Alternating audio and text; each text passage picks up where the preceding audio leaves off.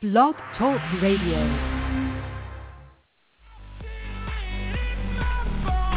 Good evening, everyone. My name is Aaron Laxton, alongside with Robert Breining, beaming across the United States and around the world. Your 90-minute dose of hope brought to you each and every Sunday at 9 p.m. Eastern Standard Time. You may follow along in the conversation on social media, Facebook and Twitter, and PazIM, and at pazim.org. That's pazim.org. We encourage you to join in the conversation at 347-215-9442. That's 347-215-9442. 90 minutes. Your dose of hope starts now.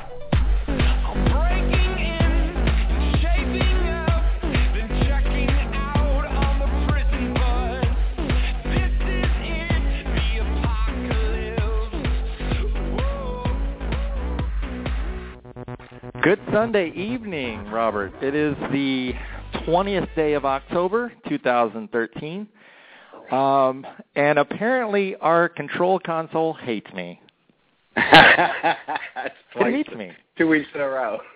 I think Jeremy, before he left, he like put a hex on the the dashboard, and so whatever I do, it's it's just never going to work right. So that it is what it is. It is what it is. So how are you, uh, Mr. Robert? I am excellent. Um, Aaron, how are you doing? You know, it's been one of those weeks. Uh, hasn't necessarily been bad. Hasn't been great. Uh, just the normal struggles of life and work. Um, but I'm glad to be here and glad to be on the air with you tonight. I am excited to be on the air as well. Um, I had a great day today, actually. Uh, I went. Uh, Philadelphia had their AIDS walk today, so I participated in that. Me and uh, some friends from my support group and some of my other friends just decided to get together and and do the walk again this year. We did it last year, and it was it was really uh, powerful to be around uh, a group of individuals, um, some positive, some not, and just having that love and walking and just sharing stories and you know making new friends along the way. I think uh, we ended up walking. I think it's close to eight miles, uh, the AIDS walk here in Philly. So, you know, it's important. It's an important cause that I think I was listening on the news uh, on the way home from it, and they were mentioning that they raised, I think, I want to say three hundred thousand dollars, but it wasn't really, it wasn't even anywhere near the goal that they wanted. Now, where does that money? do- Where does it go? Does it go back to the ASOs there in the Philly area? Um, I believe an organization called AIDS Fund actually distributed um, it to certain organizations. Um, I know the people that we walked with, Liza's Peeps is the name of our group. Um, we all donated our donations to the Mazzoni Center, which is where we have our support group at. So we made sure that our funds went there. So you could kind of direct where you want your funds to go if you want them to go somewhere specific. Um, so you know they go to all the local areas in, in the Philadelphia area to help you know those living with HIV in our in our neighborhood. That's fantastic. I mean, I you know we actually don't have an AIDS walk here in St. Louis. I know there's been talk about getting one back. It, we had one Really? for a while and it it went away. Yeah, you know I think there's a lot of you know uh, politics and stuff here in St. Louis and an organization that controlled it. I'm not exactly sure of the whole story, but I know here recently there's been more talk about getting that up and going. And I think from past shows, you know, for our long-term survivors, it's really important um, to keep them engaged in the community as well as our new community members that are newly diagnosed. Like, you know, how many people did you think uh, participated in the AIDS walk in Philly today? I would say that there was probably close to ten thousand people. Wow, that's awesome. I mean, it was powerful. Like when we were walking, because we walk. Anyone who's familiar with Philadelphia, we walk the Art Museum steps, which is where Rocky was filmed, and you see him running up the steps. So we start there, and we walk. We walk all the way down Kelly Drive and across. Um, I forget the name of the bridge, and then back up the other side of Kelly Drive. So we literally walk down Boathouse. So all these scenes that you see in movies, you know, that that the landscape is Philadelphia. These places are where we're walking and we're sharing stories. It's just it's awesome and, and it's it's great. I mean, if you're familiar, you've been to Philly, haven't you, Aaron? Um, no, I've been to uh, Pittsburgh. Oh well, That's not even close. I know that's that's the closest thing that I have to it, and I, but I did I did see Rocky, so for what that's worth, um, I feel connected There you with go. you in, in that re- in that regard. And so, Adrian, um, Right. No, it's an awesome experience. I, but my favorite part about the whole entire walk is, you know, every year they bring in the, the quilt panels, the AIDS quilt, and they bring in different ones every year, and it's just, for me, that's the most memorable part. Memorable part about the walk is seeing everyone else who has gone before us. Their stories are being shared on that quilt, and some people don't even take the time to go and look at them or read them. But you know, when you get up close, I posted tons of pictures on um, my Facebook page um, and the stories that are told, the words that are just like quilted on, the word cousin, the word, you know, uncle, like those certain things mean, you know, are- is why we're walking. And I think people need to be reminded. So I think it's important that we experience the AIDS quilt and, and get to see different parts because not everybody got to go to the International AIDS Conference like we did and got to actually see most of it, I would believe. Right. I mean, and for anybody who hasn't seen those panels, I will tell you it's an it's an awesome site, um, and it, it's an important piece of our history because long before um, we have the great medications that we have now, and although people are still dying of AIDS-related illnesses, this was a way for friends and families to remember those who were passing on. And so I think anytime someone gets a chance to see the AIDS quilt um, in its entirety or a majority, I think you know take the time and go see it because it definitely uh, it is a very somber um, memory. At least, you know, I think each each of us feel our own different emotions, but for me, that's what I took away from it. That those were lives that that are no longer with us, and that's how we remember them. Well, one of the things that people don't know about the quilt is that the the size of the size of the panels are actually the size of graves, and they have to be a specific size to actually have your panel for your loved one to be added to this memorial. Um, because my cousin passed away, my cousin Joey passed away from AIDS, and my, my other cousin, his sister, actually, or his niece actually, created a panel with her students because she's a teacher for her you know, for her uncle, which would be my cousin, and it's too big to actually be a part of it. So I could send it in, and they would chop it off and make it, you know, the three by five or the three by four, whatever the size it has to be. But then you're Mhm. kind of missing it. So I actually am taking on the responsibility to recreate it using the pieces that are there. You know what I mean? To make it the size that it needs to be, including most of the stuff on it. But it's a challenge because I don't know how to sew. You sew with a needle and thread, Robert. With a needle and thread. I'm not good at that. I'm not good at that maybe at maybe should take some maybe we need to we need to engage some of the listeners who I'm sure um, are are good at arts and crafts. Maybe they can we can do a drive to help Robert out with this with this project. right? Because I have a Philly quilt project. exactly, and I think we can get it done for you. So tell me, So- what's happening in the news? Oh, you know, we're we're going to come up with a snazzy uh, uh, sound bite. Um, we do not know what this is, but uh, for right now, I'll do it. Da-da-da-da-da-da. Hot topics. Anyway. So from social media, which is where I get all of this, and uh, many people don't know that I come in several hours prior to the show and do research, um, or I'll find a story throughout the week and I'll kind of bookmark it. So these are some of the the uh, stories from uh, this past week. Um, one you may have seen. It was a report out of CROI, um, and the title of it is "Consistent Condom Use and Anal Sex Stops 70% of HIV Infections." Study finds, but intermittent use has no effect. Uh, so only one in six men reported 100% condom use uh, during three to four years of follow-up. I mean, this is this is really why advocates and activists alike are beating the drum for PrEP and for other strategies that are not um, solely based on, you know, using condoms. Although condom use is important.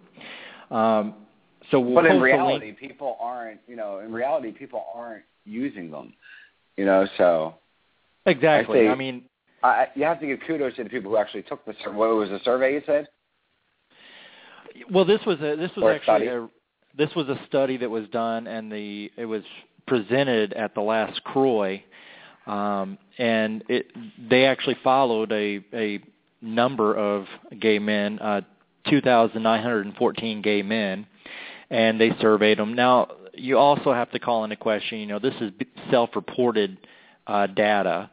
Um, so, you know, some, there is a huge stigma, and many people don't want to say, I don't use condoms because there is stigma associated with that. so I think we have right. to take that into consideration as well. Um, there were 1,323 men out of uh, 3,100 in Explore who said they had at least one episode of unprotected sex with an HIV positive partner.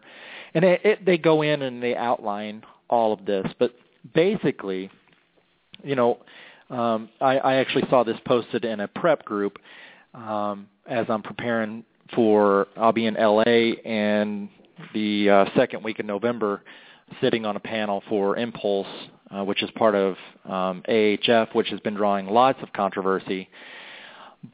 But the importance of it is is that we're having conversations about PrEP, and PrEP is important, um, regardless of what um, AHF or what other organizations may say.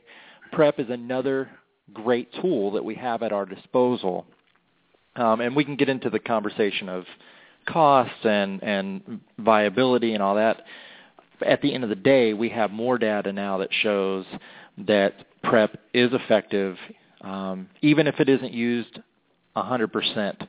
If there are missed doses, you still get a certain percent of efficacy. So, wait a minute. um, For people who don't know what PrEP is and may be listening, explain that to them.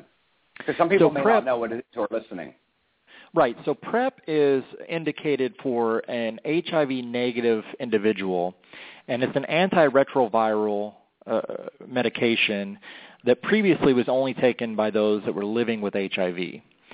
Well, studies came out and showed that in negative people, uh, this drug Truvada um, could help reduce the incidence of the person becoming infected, especially if they were in um, mixed relationships or discordant relationships. Um, and even if they were having unprotected sex, it still protected them um, to a certain percentage. And so this was fast-tracked through the FDA, and um, they pushed it through in a record time, which has caused lots of controversy with AHF. Now, where we are is we're really on a campaign to make the public aware that this medication, all you have to do is go to your doctor and say, I want to be put on PrEP. It's that easy. There's nothing more challenging than having the conversation with your doctor. And, um, you know, so if you, if you want to know more, um, there's some groups on Facebook. Um, w- one that I'm thinking of is PrEP Facts, Rethinking HIV and Prevention. Um, uh, Damon Jacobs, which is one of the activists and advocates, is a big proponent, and um, it's a great resource. I'll post the Facebook um, page in the chat room, so anyone who's interested can check it out. This is a study that, or a article that I saw you had posted, Robert, and I had several listeners and YouTube viewers that hit me up asking me, is, you know, what do I know about this and is it true? The title of it is New HIV Vaccine Proves Successful in Phase 1 Human Trials. So this is not, you know, junk, this article. Um, this is actually a well-documented vaccine uh, study in Canada, uh, the SAV-1 study. So it's SA, SAV001-H. And it's actually showing a lot of promise in the uh, phase one trials. So that means now it's going to move on towards phase two and phase three clinical trials. And what it's doing is it's it's um, affecting the proteins around the HIV virus. Um, and you know, for those listeners who are interested in reading about this, um, this article uh, outlines all of it this does not mean the vaccine is going to be ready tomorrow or six months from now, but it, it is showing promise, and so I think for that we do, um, you know, need to make it make listeners aware of it. I agree. And then now for It's fascinating.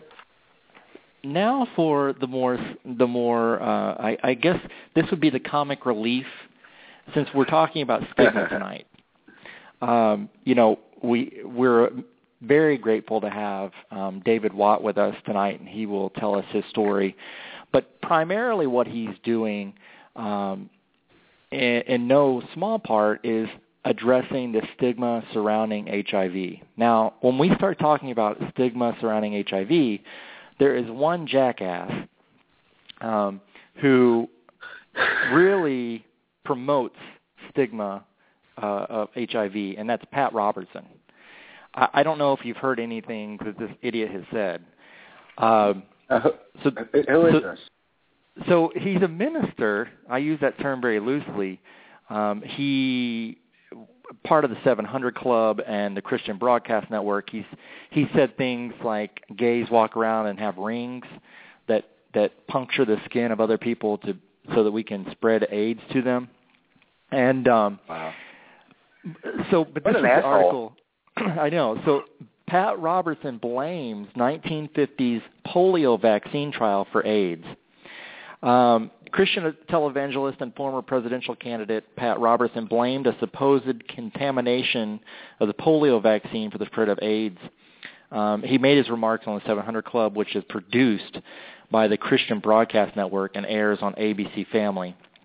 Now, this was his exact remarks, and, and I, it'll be interesting to see. I know David's on the line um, now, so he can hear this. Uh, it, it'll be interesting to see what he says about it. He said, "I think that the World Health Organization was doing some experiment in the Congo on a monkey virus, a monkey injected to fight polio, and it wasn't an injection. They pulled they put it in sugar cubes and they gave it to these Africans and a couple hundred thousand in the test, Robertson said. This is the first time when monkey disease crossed into the human condition and out all that comes this terrible thing.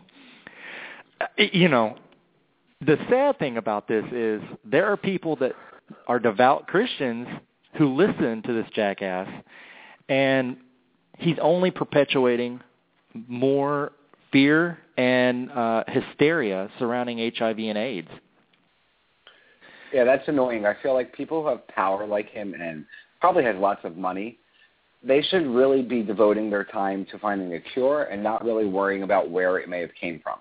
I mean, I feel like if people use all their energy in finding a cure for this thing and not so much worrying about where it came, I mean, I, maybe where it came from is important because it could help, you know, find a cure. But I just feel like we should people who have power like that, ministers, people who have people who follow them, like relig- it's literally religiously follow these these leaders. I mean, they should be using their platform for education, not so necessarily, you know, to stigmatize us living with the disease. Right. I, I you know, so I, I came across that article and I just I you know I wanted to gouge out my eyes really whenever I read it because it's so absurd that uh you know that's what we're fighting against and it'll be interesting to hear what what Dave has to say about the work of, of Mr. Friendly and and we certainly know that this that ignorance is what we're fighting against daily. Mhm.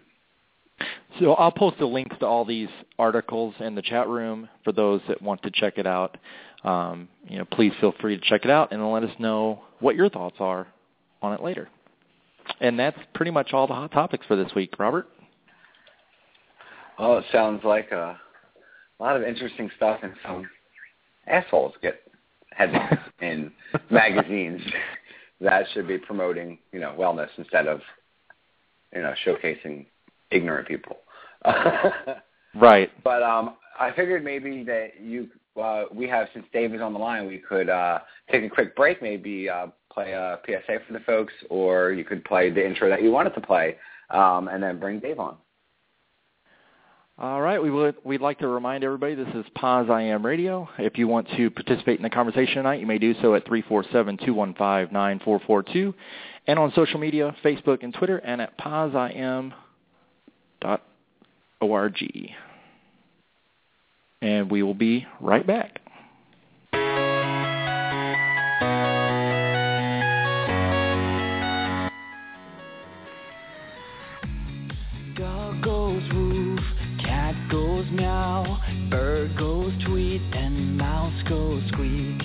Cow goes moo, the frog goes croak, and the elephant goes toot.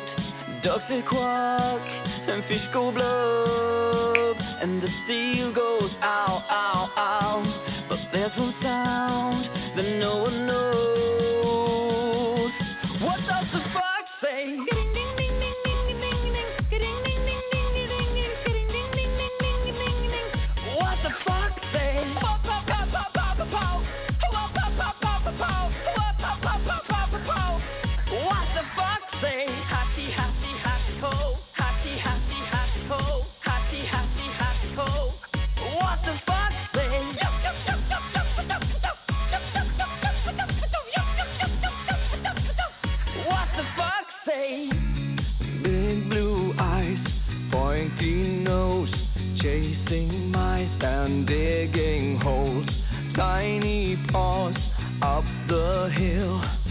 Suddenly you're standing still.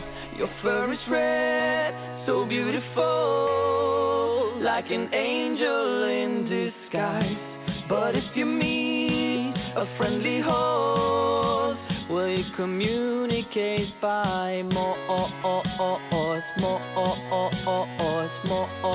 How will you speak to that horse?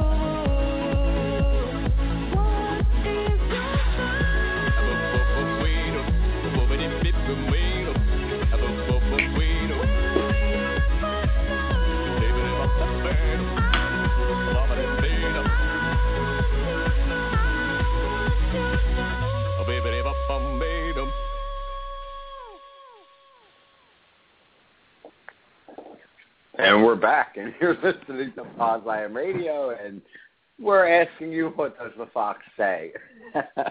You, you know, was I, I played that specifically because, you know, the the one cool thing about Mr. Friendly, um, and we're going to bring David Watt on here in a second. The the cool thing about Mr. Friendly is there's so many um, insignias of Mr. Friendly. There's so many different versions of Mr. Friendly, and so I'm wondering if maybe we can ask Dave when he gets online, is there a Mr. Friendly Fox?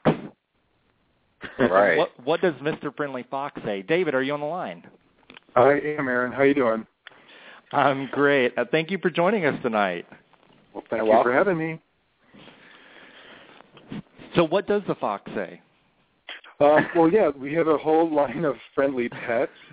Um, uh, we basically put Mr. Friendly's face on various animals. So they each have their own. Awesome. Uh, they each have their own kind of saying. Like a friendly puppy, you know, is the friendly pup is has unconditional love. You know, uh, Wow. the friendly pig is a sex positive status friendly pig. um, and the friendly fox, I'm actually, um, well, don't tell Robert, but I know how to sew. Um, I'm making a friendly fox. We're having a sew, sewing party in Philadelphia. Oh, okay. I'm glad to hear that. Um, friendly fox, uh, we're making purple uh, and to raise awareness about the transgender issue. Um, so I'm actually using like a within the leather community, a friendly like a purple plaid is a hanky code for uh, transgender. Um, so we're going to use some of the purple plaid in the making of the fox. So that's awesome. Um, yeah, it's, we're having fun with it.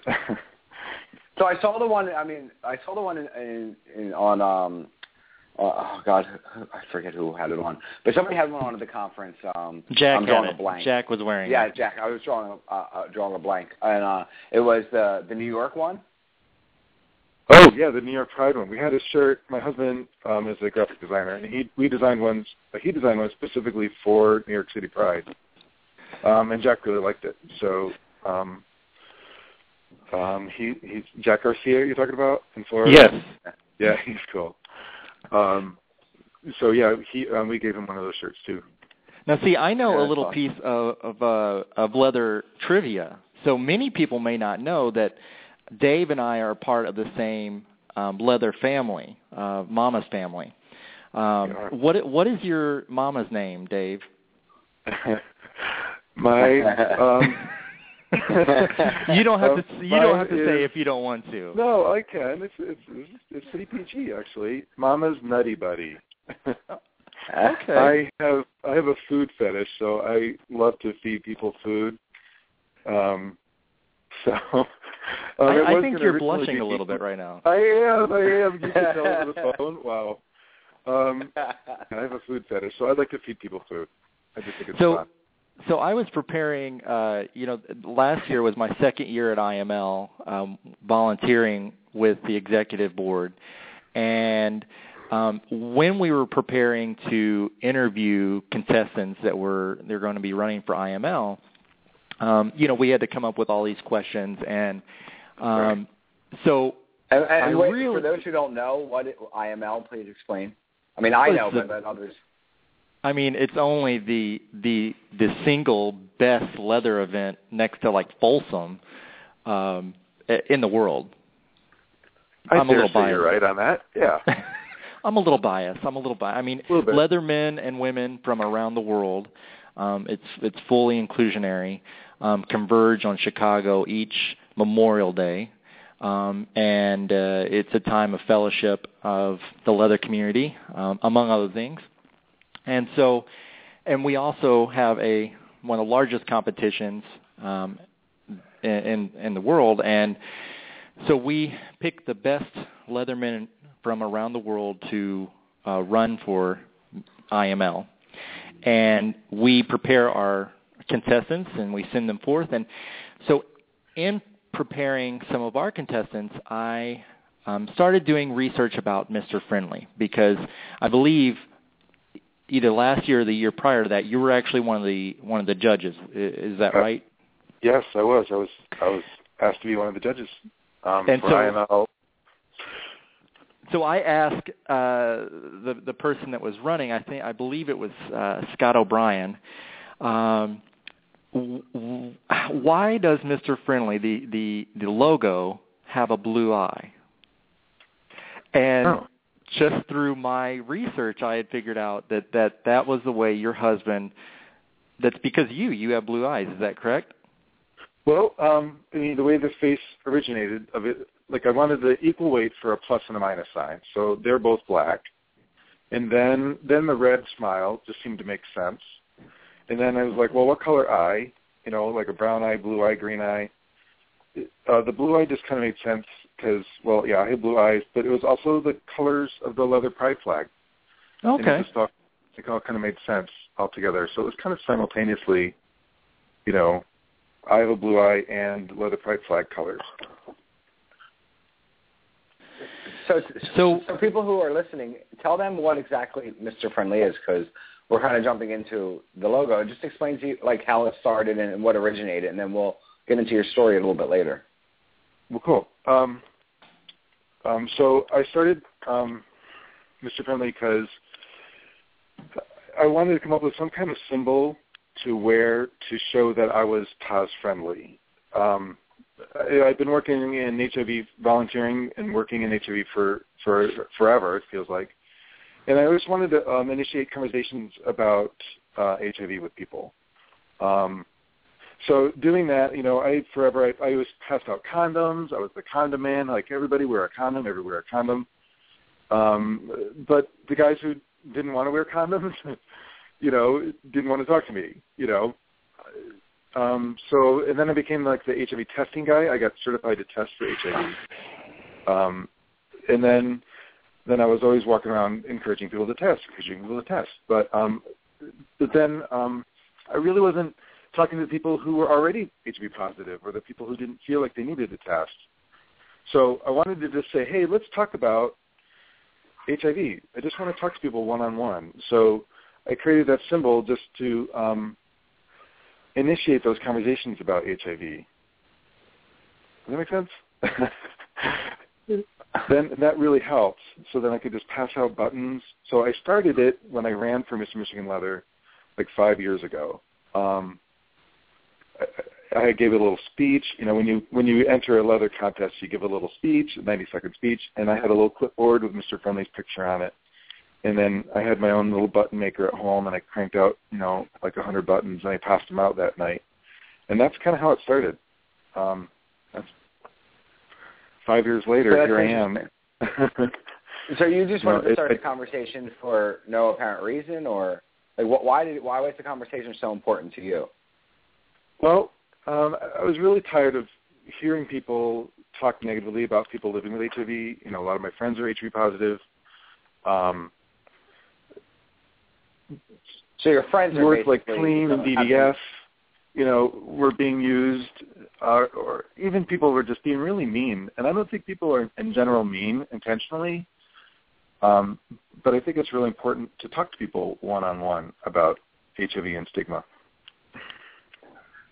Right. I mean, if you you saw it firsthand with your friends, is what you're saying. Yeah, some of my friends were treated really poorly. Um, like even in really subtle ways, just like you know, oh, you don't want to talk to him, you don't want to date him. You know, just some really right. mean things were being said in really subtle ways, and I didn't. I, I just didn't like that. I didn't like that aspect of gay society at all.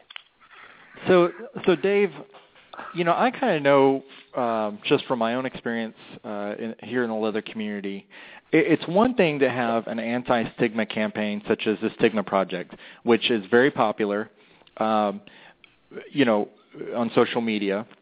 Yeah, but it's right. another it's another thing to have an anti-stigma campaign that penetrates, no pun intended, the leather community, where you know sex many times is the common denominator in the in the many conversations, whether it be leather bars or contests or so forth, you know, whatever.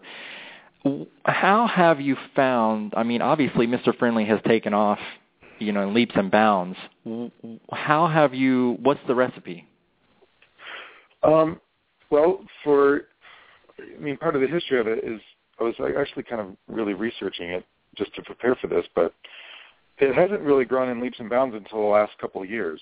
Like the first first two or three years, I had really no idea what to do with the symbol. I just I would go to events and I'd pass it out and I just talk to people. Um, and I tried it on a bunch of things. Like I, you know, oh Dave, it's round, stick it on a condom. You know, so here I am passing out condoms with Mr. Friendly's on it, which didn't, which was actually didn't work at all. Um, I tried slogans like you know, know your status with Mr. Friendly on it, and that didn't work either.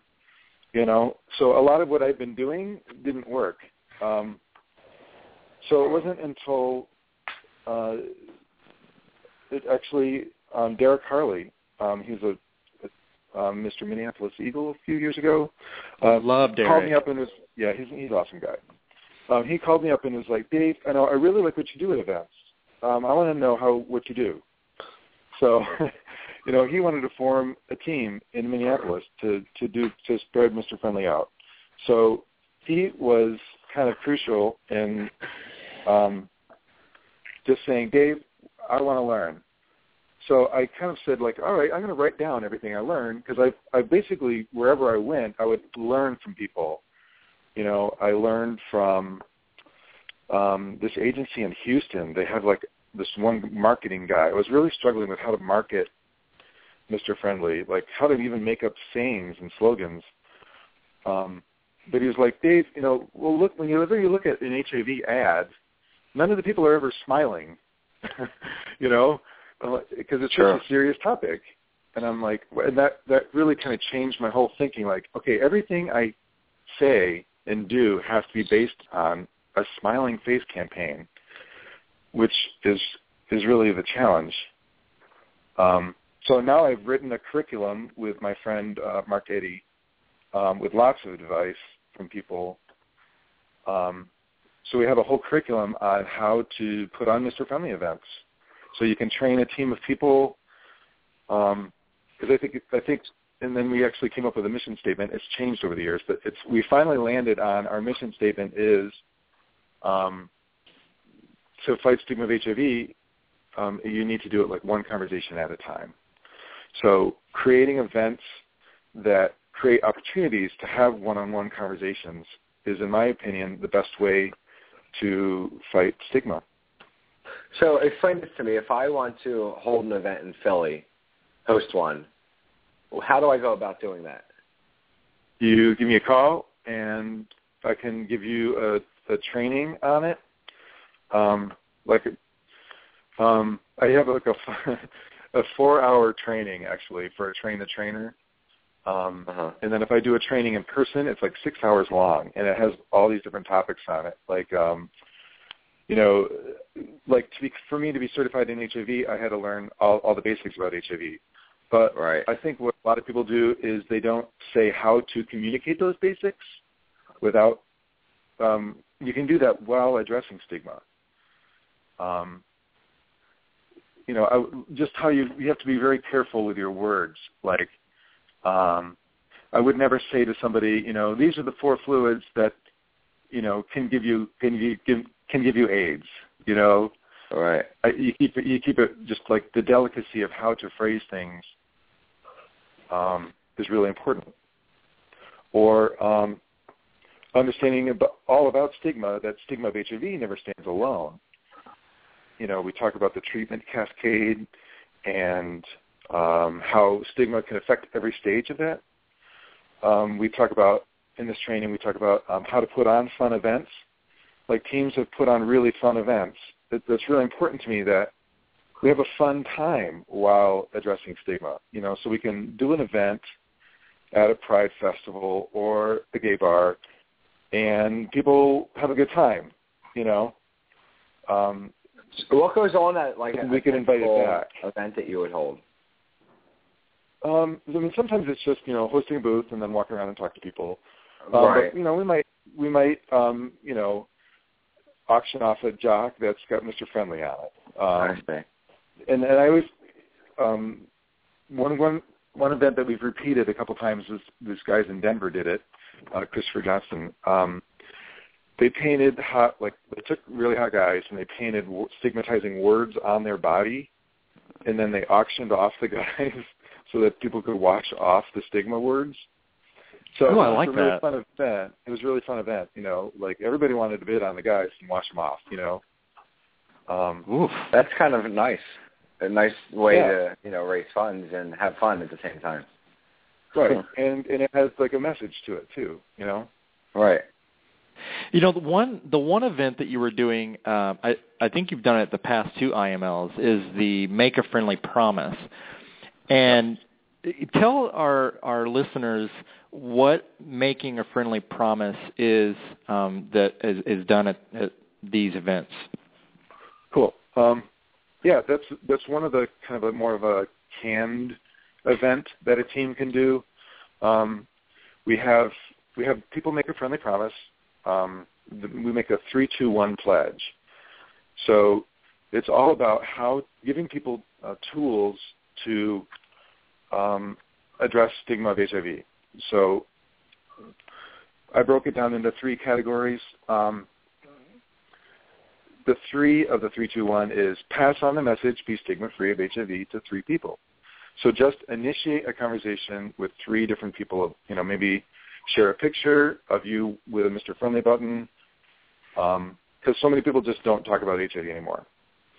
Um, then the two of the three two one is to promote testing to two people, to two people maybe that you've never talked to about before about promoting testing, and then with the specific message of that kind of fits the face. Hey, you know what? Positive or negative, I'm there for you. um, I don't think it's a good idea to pressure people into testing. So like telling people they need to know their status is it can be very you know can maybe even add to the fear of it. You know, so we came up with Right. a phrase like, "Hey, you know what? No matter what, I'm there for you." And then the one of the three, two, one is to if you know of somebody living with HIV, just reach out and offer your friendship and support. Um, because I think you know people sometimes drop out of care, or um, they maybe they they maybe get tired of asking for help. You know, so just reaching out and connecting with somebody that's with, that you know is living with HIV. The really cool thing is we were just at the Positive Living Conference uh, at Fort Walton Beach, uh, Florida, a few weeks ago, and uh, we came across one of your uh, ambassadors, Jack Garcia. Um, and, and the cool thing about Jack is, and I've seen this in multiple people, they take Mr. Friendly and they own it. They Yeah. they make it their own and and and if I could go a step further, while I love the Stigma project, in fact I'm an ambassador for them. One thing that Mr. Friendly has been very successful at that the Stigma project hasn't been quite as successful at thus far is implementing the events. So you see it on social media, but you don't. There's there's nothing in the community per se.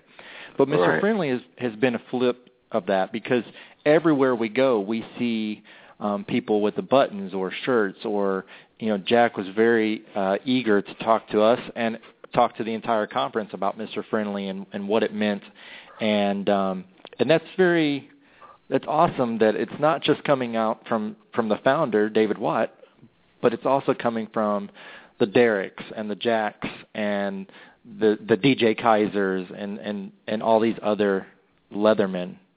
I, I, that's just awesome.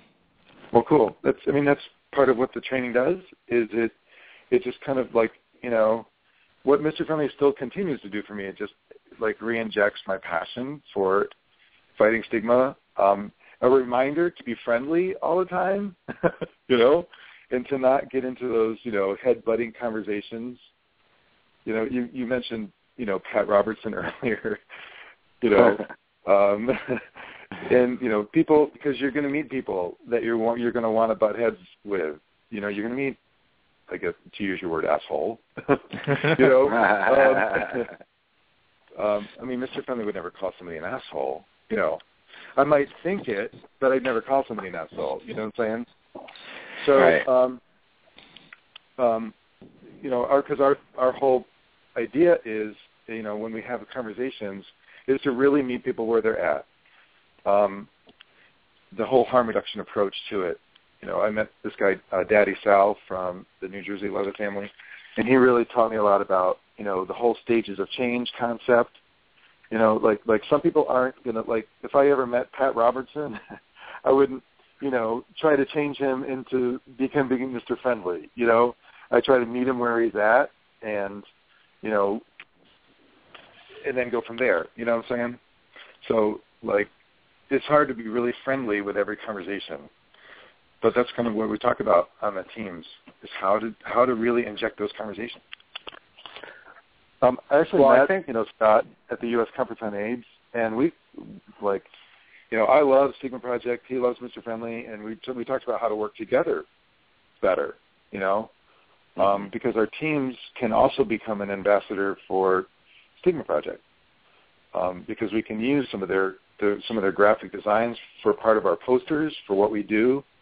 Um, I'm using definitely some of what they do on, on how to talk to people, you know, better about HIV. Well, we'd No, like to remind. that Go ahead, Robert. Go ahead, Aaron.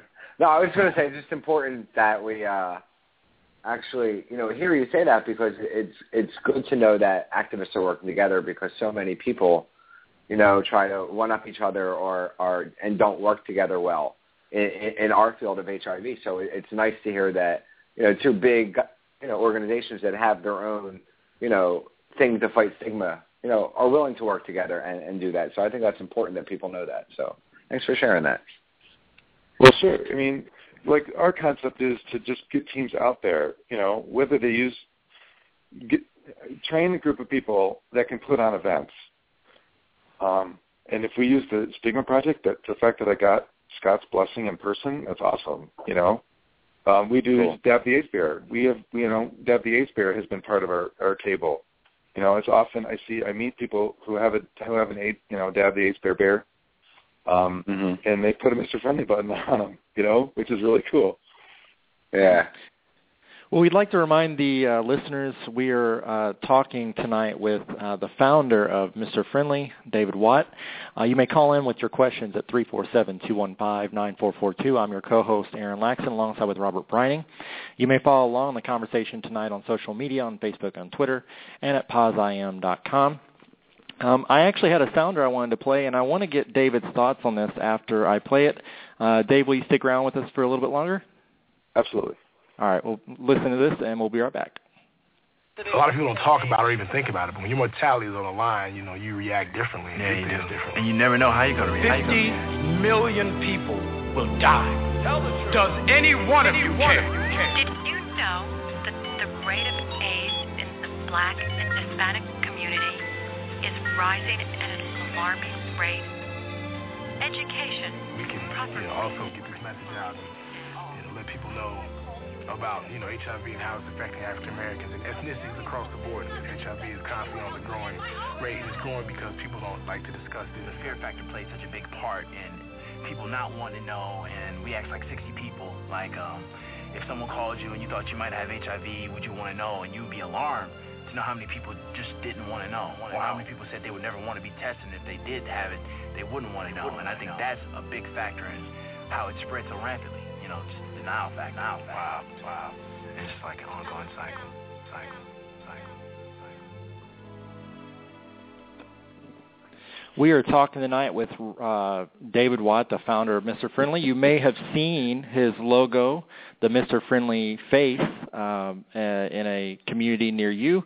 Uh, his smiling face can be seen worldwide in many different forms, and we have uh, him with us tonight. Um, thank you for being with us, Dave. You, when you hear when you hear that that that those comments um, about uh, you know how the the African American and Latino communities are being affected. Um, what are you, what were your thoughts when you were hearing that? Um, I mean, I think it's really important that when we recruit our teams, that we recruit, you know, kind of an eth- ethnically diverse team. Um, I was, you know, if I'm going to be reaching out to people, um, like if I'm going to go to a gay bar, I want to make sure that I'm I'm not just hanging out with, you know, a small circle of people. I want to make sure I go to the bar and I talk to every single person in the bar.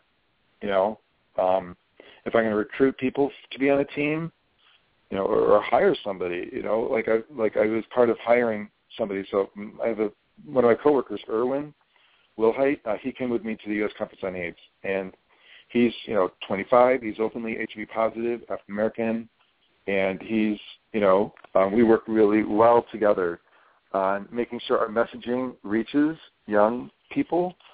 Um,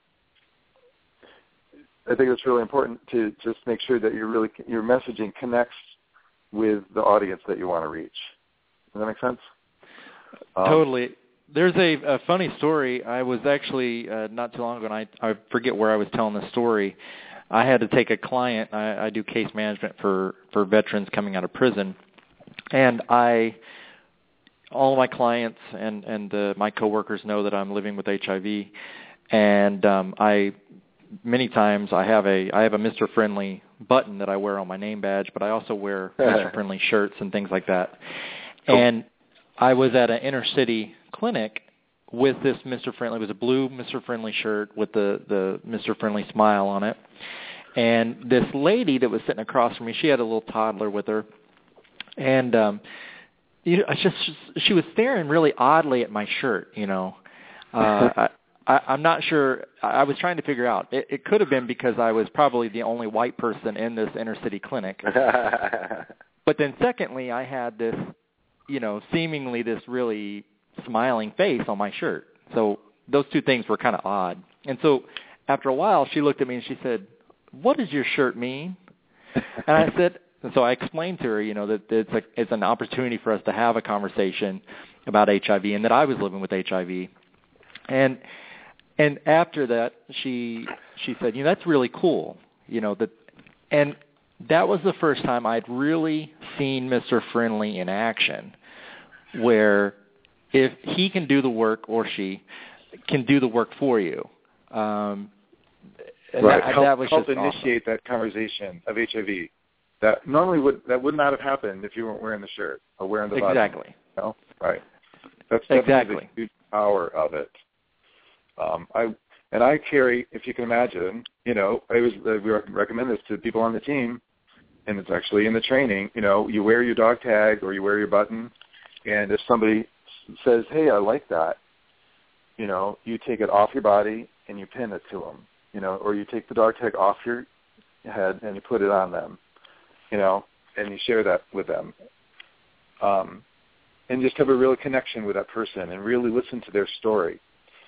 Um, maybe they, you know, so, so often when that happens, you, they share a little bit about themselves, like how they're affected by HIV. You know, maybe they've got a friend that's struggling with HIV, um, or you know, maybe they're just, you know, maybe they just want to share that, hey, they just got tested, you know, or maybe they share with you that they found out, you know, or I've been living with HIV for 10 years. And so our training our, um, is, well, how do you respond to that? You know, how do you keep that conversation going with like motivational interviewing techniques, you know, that type of thing. So some of it's real simple, what we do, but I think it's also really powerful you know, I'm, I'm, I'm glad you you had a really good experience with that too. It was. I actually uh, this week, um, our friend Mark King, who's actually co-hosted with Robert many times on this show, and many of our listeners probably without doubt know him from his Mark blog. King. Yeah, you know my oh, my yeah, fabulous yeah. disease. But he wrote a, a article this week on why is it radical to be open about your HIV status. Now, you know. I just when I was reading this, uh, and he obviously account, you know, talked about his disclosure at, at multiple events and how he disclosed to 150,000 people, but many people may not be prepared to do it at that level. Um, right. So you know, Mr. Friendly. It, it's not just for the person who wants to blatantly, you know, put their lives on YouTube or write a blog or anything like that sometimes it's for people who don't want to disclose their status and they truly want to be HIV neutral. Is that a fair assessment? Sure, sure, absolutely. I mean, the symbol, you know, has both plus and a minus sign on it. You know, um, in fact, um, when we have those conversations, rarely do I talk about myself or my own story. You know, we're there to listen and really pull out with the other person's story. Um, I, I do talk about you know, when I'm talking to like a team of people, you know, a team friendly that's forming, hey, if you have somebody that's, you know, open about their status, that that'd be great as a great as a referral, you know, within your team. Um, but certainly not required, you know. And it's certainly understandable if somebody's, you know, living with HIV that doesn't want to share their status for whatever reason. There's certainly many legitimate reasons why somebody who's living with HIV might not want to be really public about it, you know we can't all be, you know, Justin B. Terry Smith. you know. um, uh, funny, funny. we love Justin. We love Justin. Yes, we do. so I think what I He's love a buddy of about mine. Is, is that it's something that somebody like myself would wear the T-shirt and the pin to, you know, my AIDS walk. Like usually I wear um my I'll bring my Dab the AIDS Bear. It's something that it's a conversation starter, kind of like what you were saying, and that's what I love about it because the conversation is what needs to happen. And whether you're positive or negative, you can start the conversation by just wearing that T-shirt. And it starts it with a smile too. You know, people smile when they look at when they look at the shirt. You can't help but smile back. Yeah, true. Um, it, so I've done workshops with, with people who are living with HIV on how to use Mr. Friendly in terms of disclosure. Like, um, it's kind of a stage that someone can go through. Like I've, I've seen this happen time and time again, where somebody's HIV positive doesn't have any support. You know, like Dave, there's only like three people in the world that know, you know, I'm HIV positive because I just can't for my job. You know, but he can wear the Mr. Friendly symbol, especially when we are at an event that's for Mr. Friendly and like everybody in the bar is wearing a button, you know, and he can wear it. You know, he's got a. It's this guy who has his own small business in a small town. He, nobody can know, but he can, you know, wear. He can like talk to people, you know, about the button without sharing his status. Hey, well, well, are you HIV positive? You know, and you have to be prepared to not answer that. Well, the symbol isn't isn't about that. The symbol's about, hey, no matter what, I'm there for you. You know, doesn't matter what my status is. You know, just like giving people tools on how to answer that question um, has been, has been really powerful. That they can make stages and they can they can use like Mr. Friendly as like a temperature gauge. You know what I mean? To find where support can be found in their life in their world. It's been pretty cool.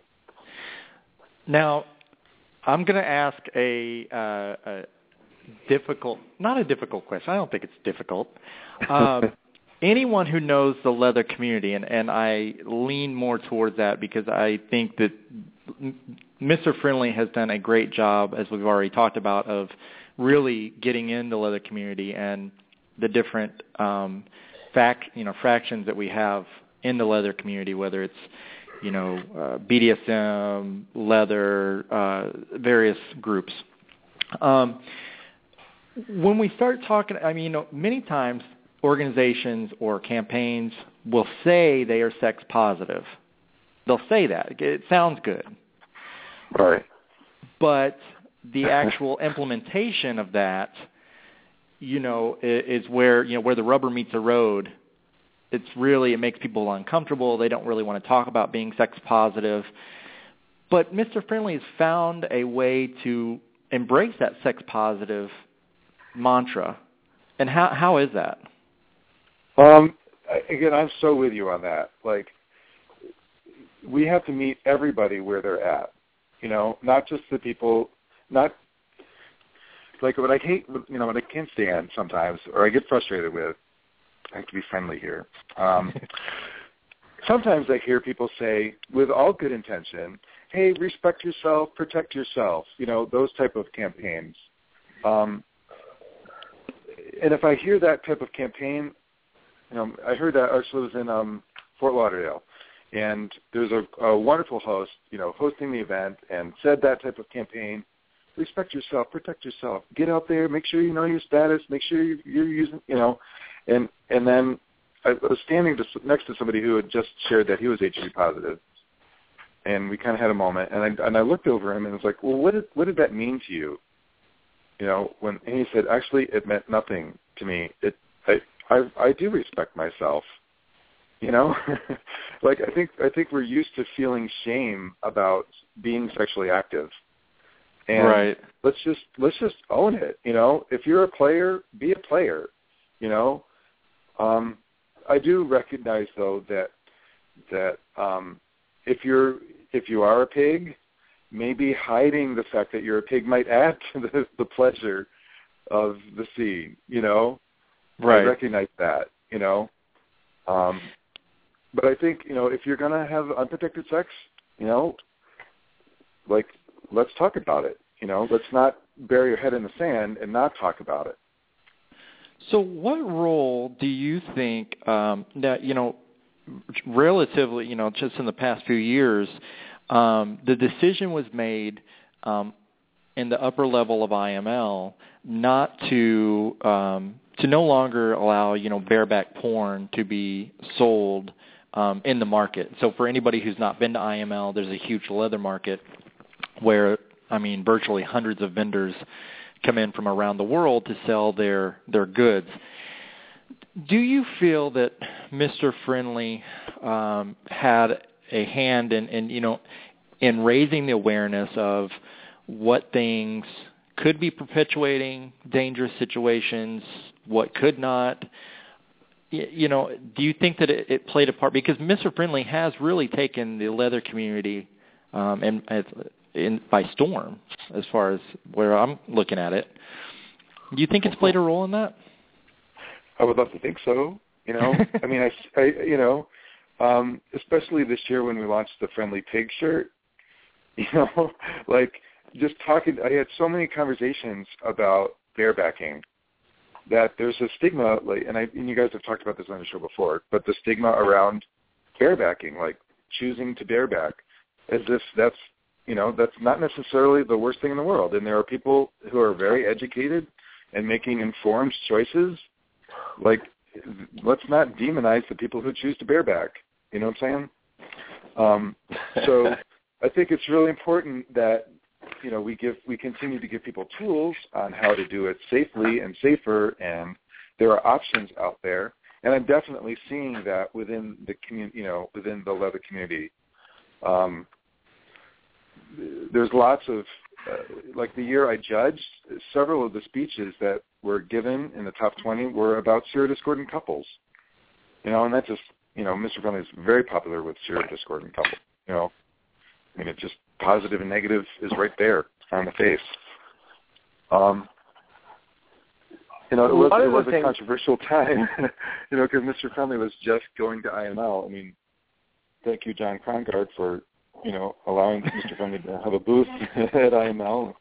It, it helped. It helped so in so many ways. Um, um, but it, that was happening at the same time because everybody was talking about bareback porn and bareback sex and condoms and and it it was it was definitely controversial times. So you, you started Mr. Friendly in 2008, and people can go to your website, which is uh, www.mrfriendly.info, right?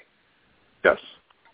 Okay, they can go there to get T-shirts, pins, dog tags, all that good stuff, and learn more about you, contact you to host an event in their city and all that stuff. You started in 2008 you know, we're in, in 2013 now. I just saw recently that you were featured. Mr. Friendly was featured in POZ magazine.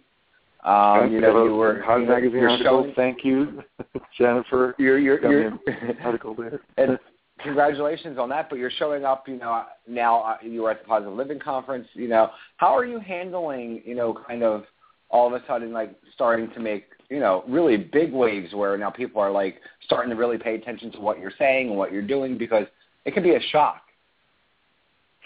It, I mean, there's definitely it's it's definitely busy. Um, and I mean, Mr. Friendly is officially a program of cares where I work.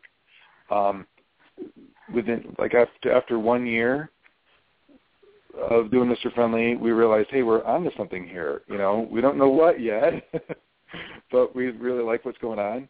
So CARES, with one vote of the board of directors and huge support from the admin staff, just said yes, let's take Mr. Friendly on.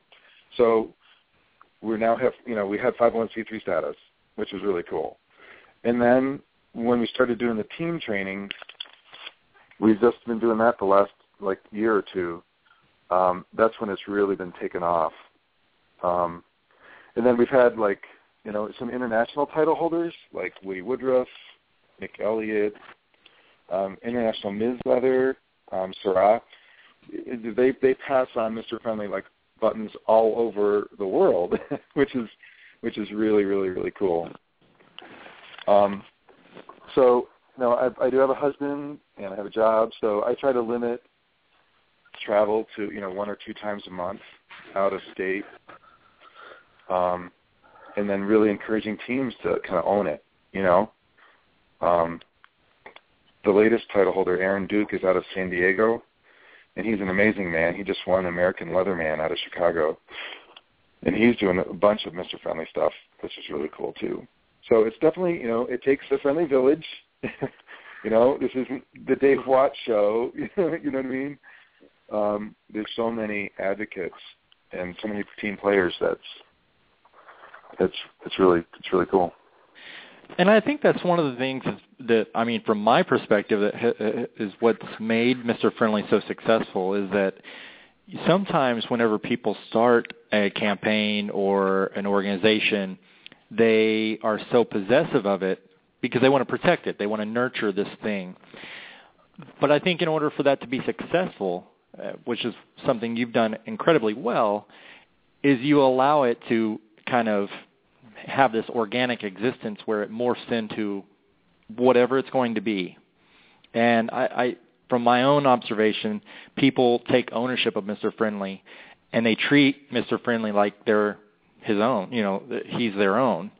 Um, and, and that's, awesome. part of what we do is we encourage teams to get creative with it. You know, um, like the, the every time I give a like a do a workshop, people add to the training. You know, we've got our own little forum on Facebook, and we talk about different things. Um, like like just the phrases that we use for Mr. Friendly. I don't think I wrote any of them. You know, the original one, like "Be Stigma Free of HIV," I didn't write that. Like that came from you know another guy, John Bosslooper, He was Mr. Detroit Leather. He came up with that. You know, so I just collect I just collect all this information. Or Irwin, you know, came up with like, you know, hey, stop hating, be friendly, you know, which he he wrote um, that we use that that kind of targets you know young African American guys because hating is kind of that you know that that language. Um, or the deaf community. I, I think it's really important for the deaf community to you know like anytime you do a pride event, you're to come you're going to meet people who you know are deaf or hard of hearing, and it's important to learn a few basic signs. You know, because the deaf community is also disproportionately affected by HIV. It's true. I think you should make one for Philly. You should make a Philly Mr. Friendly shirt. A Philly Mr. And Friendly I, shirt? Yeah, and I already have it planned out for you. I already have the design in my head. You, have you ever been to Philly, Dave? Um, I I have. Okay, yeah. so there's a place here that we call Love Park. Okay. Say, say again? Have you ever heard? Okay. Have you ever heard of Love Park before? Lost Park? No. Love, L O V E. Oh, Love Park. Oh, like like when they use the signs for the L O V E yes. on the sign on the walls. Yeah, that's really cool campaign. Yeah, like how the L and the L is, is on top of the V and the E. You should do that. But make the O Mr. Friendly's face. The O. I'm I just like, saying. I like that. And then it could I've be never been to- love or whatever. I've never been to Philly, but I love a Philly cheesesteak.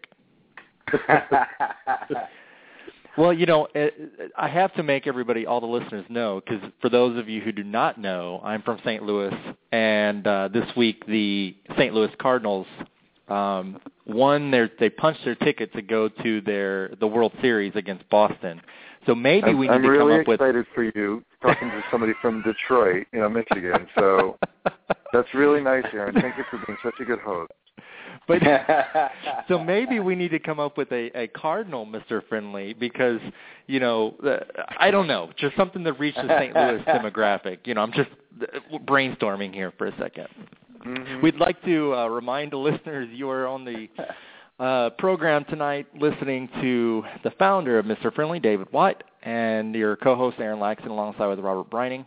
To join in the conversation, you may do so by calling 347-215-9442 or follow along or tweet your question or comment. Um, maybe you do want to see a Cardinal, Mr. Friendly. I don't know. I, I think it sounds like a great idea. Ken uh, Warma- uh, Warnock, uh, we love Ken. He actually commented that uh, he wants to do something at the Macomb Community College or at Oakland Community College. Um, so I'm sure that he will be contacting you um, to hear more about that. Uh, he also said that he understood the bell somewhere that might be cool to incorporate. I don't know something about the Oh, he's- that was. The, Li- the Liberty Bell. yeah, that's what he's talking about. Oh, that'd be very cool. Liberty Bell. I mean, we have the arch, so I don't know, Mr. Friendly. I don't know. you keep going back to St. Louis. Uh, But for the record, One of the for first the record, events I ever did was in St. Louis, the hibernation event. oh, it's it's huge here. I mean, the Bears. Yeah. You don't want to come in between. What the hell is a hibernation event? Do I want to know first of all? Well, it's it's you know lions, tigers, and bears. Oh my! oh my! Right. You know, in our the community, after hours party was Yeah. wonderful because it had a buffet. You don't you uh, never come in the way between a bear and the buffet. Never. But the the bear community, uh, Robert, um, and for our listeners who may not know, is um, uh, there are gentlemen who are typically larger in stature and they have a bit more body hair. Um, but I will say this that um, these communities, our bear communities, do more for fundraising, um, uh, specifically here in St. Louis for children that are living with HIV, um, uh, this year the Bear community actually raised money for Camp Hope, which is a camp for children that are living with HIV to make sure that they, you know, are socializing and their families and caregivers get to have fun with them in a stigma-free environment. So, you know, back to Mr. Friendly, I think one of the really awesome things is that Mr. Friendly crosses so many um, demographics. Mr. Friendly can have a conversation with a heterosexual female, or can also have that conversation with that, you know, thirty-something Leatherman, or you know, has sure. it really? Have you sat back and just kind of been like, "Wow, this thing has really"? I never could have foreseen that it would be where it is right now. Absolutely. It, I mean, I I don't honestly I don't sleep well. My husband's, you know, because there's so many ideas. Like people have all these ideas, you know, um, and then we want to do we want to do it all. Um, so it's just it's just it's it's never ending, but it's all really exciting. Uh, I didn't. This is a, Mr. Friendly is exactly what grassroots means. You know, it was never Right. set up to like, hey, let's have an international campaign. Well, what do we want to do? You know, like it didn't start out that way at all. It just everybody really connects with the face. You know, um, and like Scott McPherson was saying, you know, he's he's he's like a meticulous graphic designer, and he was just really impressed with the symbol. You know that um, the symbol. You know, my husband did a really good job. You know, making it a perfect symbol that hasn't changed ever. You know, he's a graphic designer. And you know what I like about it? You know what I like? I think most about it, Dave, is that it it's it's simple. It's not something that's over the top. It's not something that's in your face. It's it's a smiley face. It's something that people see, you know, in different varieties every day. Right. So Well, the other thing, well, too- I have a. Go ahead, Aaron. Well, the other thing too is, and and trust me, I know listeners are going to throw rocks at me. Please don't throw rocks at me. You can send your hate mail to aaronlaxton at gmail.com or Facebook or Twitter me. Um, but don't stab the voodoo doll. I'm just saying. But you know, the, the first, the very first symbol of the AIDS community, of the HIV/AIDS community, was the red ribbon. Now there is a ribbon for everybody: tree huggers, Mhm. autistic, autism, Uh, whatever. I mean, you if there's a social cause, there's a ribbon for it. That's And right. so, in my own assessment, because there's so much satur- saturation of all these causes, now the red ribbon doesn't. I mean, it doesn't mean a whole. It doesn't mean what it once did. And and so I think that to me is what's so re-energizing about Mr. Friendly is because it does utilize that motivational interviewing techniques where it makes a person want to ask, "What is that?" Whereas Right. with with the ribbon, the red ribbon, people see it, and many times people think that HIV is no longer an issue. So It doesn't, Right. you know. I mean, I actually, it's it's actually in the training. It's like, um, you know, if you ask like a college student, what does an AIDS ribbon mean? Uh, most times I've heard, um, you know, oh, it means somebody died of AIDS. You know, and you wear it. You know, so I use the AIDS ribbon around World AIDS Day. You know, um, the A of the agency or that Mr. Friendly's program of cares. The A stands for AIDS, but we actually don't use the we don't spell it out much because we don't mention the word AIDS. You know, just like for me, I don't talk about AIDS. I talk Well, about that term HIV. is so that's that term AIDS is so stigmatizing. Like it's Right. been, I feel like it's so like it's something negative. A lot of more people are using, you know, HIV or you know what I mean. So I think that right. it's something it's it's kind it's changing. The conversation is changing where people don't want to talk about AIDS because they see it as a scary time. Um, you know, back in the '80s when when it was hitting the scene, it was it was scary. People were dying. So that word AIDS is kind of, I guess, referred to th- that time. So I think now people are using the term HIV or you know whatever other term they're using um, to you know to talk about them being positive. They won't actually say AIDS, and I think it's something that you know, we have to just keep up with because the terms are going to change. Absolutely. So I you know, a I will, I will actually say that um, as I travel around the world, I know now that Robert has heard about Mr. Friendly, I'm, I'm sure I won't speak for him. I mean, sometimes I will, but um, go ahead. You can. You know, I know in March when I was on Capitol Hill, I had my Mr. Friendly button on me. Um, in a few weeks, I'm going to LA to do an event for the AIDS Healthcare Foundation and Impulse. Um, I would love to wear my Mr. Friendly shirt um, as I sit on this panel with uh, Michael Weinstein. Um, and uh, you know, because definitely we want to talk about not perpetuating stigma and not perpetuating judgment, because um, this particular conversation is about PrEP. Um, so really, the, there's so many options that you can do with Mr. Friendly. Have you thought about doing something uh, addressing the long-term survivors of HIV and AIDS with Mr. Friendly? Um, that's a really interesting question. Um, and I don't know how you would do I mean, that. For me, it's like freshening up our messaging, like because I'm, you know, I've been, you know, fresh, just freshening up your messaging to really, you know, rethink how you message. Because for many years, I didn't know what to say or what to put on a poster, or what to like. If I'm going to march in a parade, you know, um, yes, you can march in a parade and carry a banner of your agency and then wave to people, you know um, but I certainly wouldn't carry a banner that said "Know your status" and expect people to cheer. You know, know your status, yay! You know, like that's not, you know, that's not what I would want to carry. You know, silence equals death. You know, important important HIV, you know, AIDS campaign. You know, because it's just it's it's it's it's hugely important, and I applaud them for for the work. You know, it's really important work.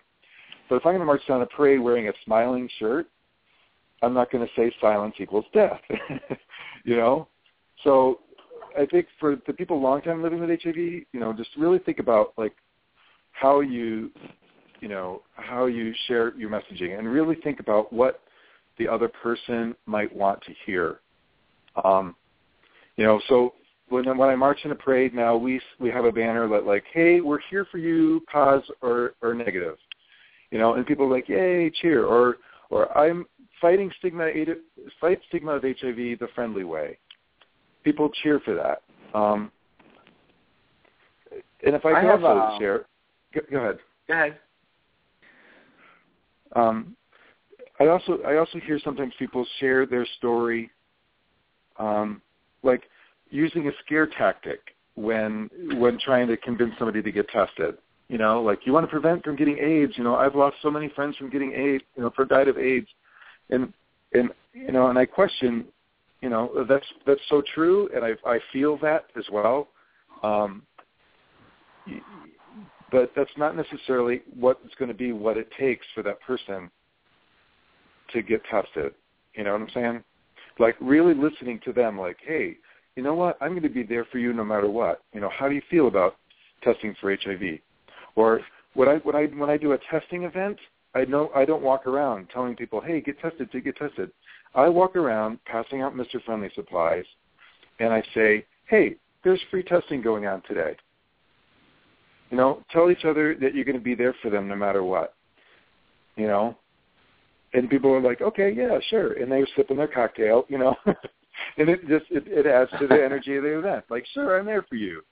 You know, where I was in Columbus, and um and, and one guy was like, you know, and they all this these this whole group of guys, you know, they all looked at they they all looked at one person that was in their group, and they all said he doesn't want to get tested. What do we do? What do we do? And I'm just like, well, just calmly tell him, hey, you know what? We're going to be there for you no matter what your result is, and give him a hug. And they all just kind of gang hugged this one guy, and he got tested for HIV that night. you know, um, it was just you know. So for me, it's just like just freshen up the approach and keep it friendly. I'm all about anything that involves a gang. I, I don't. I'm just, if if it's multiple people, I'm I'm very friendly. That's all I got to say about that. I'm very friendly. I, I have a question coming out. Uh, actually, a text message to me from a friend of mine who's listening, um, and and he asked Dave. He wants to know if you are HIV positive. Um, that question, you could imagine, I, people often assume that I'm HIV positive, and and my answer is, um, it's complicated. Uh, I think that's really. but you don't have to answer um, if you don't want to. It's a question that came in. It's not that I don't want to. It's that um, I think it's not important that what my status is. Um, I agree. That that that the symbol to me is is about is is for everybody, no matter what your status is. You know. But I appreciate the question, and I, and I think no, no, really, just, I definitely appreciate that question because you know um, I think it's really important that Mr. Friendly is a symbol for everybody. That anybody who's who's on a team or wants to make a difference, it doesn't matter what your status is. And and when you're having those conversations with people, you don't have to share your own story. You just have to be a right. really good listener, a really good sure. listener to help address the stigma that's in their life. So I have another idea for another Mr. Friendly. I'm just I'm full of ideas. this is not a cardinal this time. It's not an arch. Something incorporating criminalization. Maybe Mr. Friendly behind bars. Ooh. Because we know yeah. HIV criminalization is a huge issue, and how can we, you know, graphically um, portray the issue of HIV criminalization in a friendly manner? Yeah. I, I don't know. I don't know. I, I think um, our listeners I would worked be with one of my interns on that, like because I think it's a really important aspect for our teams. You know, because I, I was in Iowa, and oh my goodness, it's all that everybody's talking about in Iowa. 15-year jail sentence for non-disclosure. That's it's ridiculous. Um, but like, how do how do you talk about it? You know, because often I talk to people who, you know, um, who are gay, you know, and like, well, of course, people who are HIV positive, they don't share their status, should should go to jail. You know, and how do you respond to that in a friendly way is, is a real challenge. You know, um, so we kind of work on how how to do that, how that, to have those conversations. Those conversations are important, and I think that that shirt would be actually a really good idea um, to to put behind so. Yeah. God, I'm so smart sometimes. This is why you keep me around, Robert. I I know. This is why. And you're pretty, so you know. And just to let the listeners know, I'm actually right now, just to give you a visual, I'm sitting in my Mr. Friendly jockstrap, sitting in front of the computer. Oh so just so I everybody think you knows. should take a picture of yourself right now and make it your Facebook page. You know, hold on. I am going to do it right now um, because I want so everybody will. to see. I am I am Mr. Friendly. I well, I'm one of Mr. Friendly's. Um, a lot of people in St. Louis would say I'm Mr. Friendly. Um, but uh, you know, if people want to get involved with Mr. Friendly, uh, Dave, how would you suggest they do that? What you know, what what would be that first step for them? Um, well, like what I'm doing right now, like the next two days, I'm working with Team Friendly New Orleans. Um, they're working. They've got a group of people that are that are committed to doing some events in their town. So I'm working with a couple of the guys who are the leaders on a train the training workshop that I'm doing online. And then, um, like a week from tomorrow, I'm working with uh, Justin Emmerich from LA. He's got a group, a whole group of guys that are going to help do LA, um, the LA area, and do Mr. Friendly events in LA. So just talk to me, and then I talk to you about like what's involved in doing a team, um, and then and then we go from there. But it's important. That I, I always think it's important to have a team of people, you know, that are real committed to it. Um, there's Well, all I can tell you for have on that team. I can tell you for St. Louis, I definitely want to get involved with with uh, more than what I have been with Mr. Friendly. We want to make sure that Mr. Friendly um, is uh, gets into every facet of our community here. Where can uh, our listeners find you online and find out more information about Mr. Friendly? Um, sure, you can uh, mrfriendly.info. Um, my email's there, or um, Mr. Friendly on Facebook. You can like that there. If you want to find out if there's a team in your area, you can go to um, Facebook and then just type in Team Friendly, and then a whole bunch of di- different teams pop up. Like uh, Team Friendly Atlanta is amazing. I just came from Atlanta. Um, we did a whole Pride Festival there last weekend. It was it was a blast. So like Now, maybe you're living in Atlanta and you'd like to join their team. I have a question for you, Dave. Um, does somebody have to be in the leather community to actually be involved in Mr. Friendly? Uh, um, thank you for asking that. Um, it, although yes, Mr. Friendly started in the leather community and fetish community, but it's definitely expanded beyond that. Um, we've That's done awesome. events. We do family-friendly events, um, uh, gay pride events. I mean, you definitely want to target people who are, you know, higher higher risk, you know. Um, but I do pansexual events. Um, so I, You it- should come to Philly. I'd love to. Let's do something You have together. to come to Philly. Uh, okay. Let's just figure out when. We'll, we'll figure It is it a out. You deal. should come He will be event in here Philly. me. There Um, you go. 'cause there is, I think there is already a Team Friendly Philly that, that, that's interested. In fact, there is a Team Friendly Philadelphia page with 175 likes already. Oh, you I know, have to go find there are that. definitely people there that are that want to do it. Um,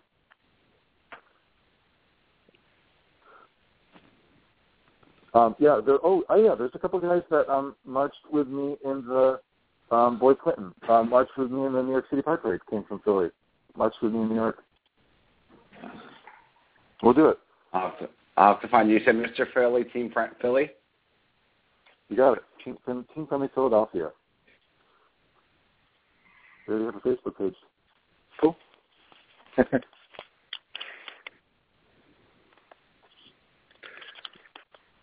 Well, that sounds awesome. So good. People can go to your website. They can get T-shirts and all that stuff there. They can find more information about events that you have coming up.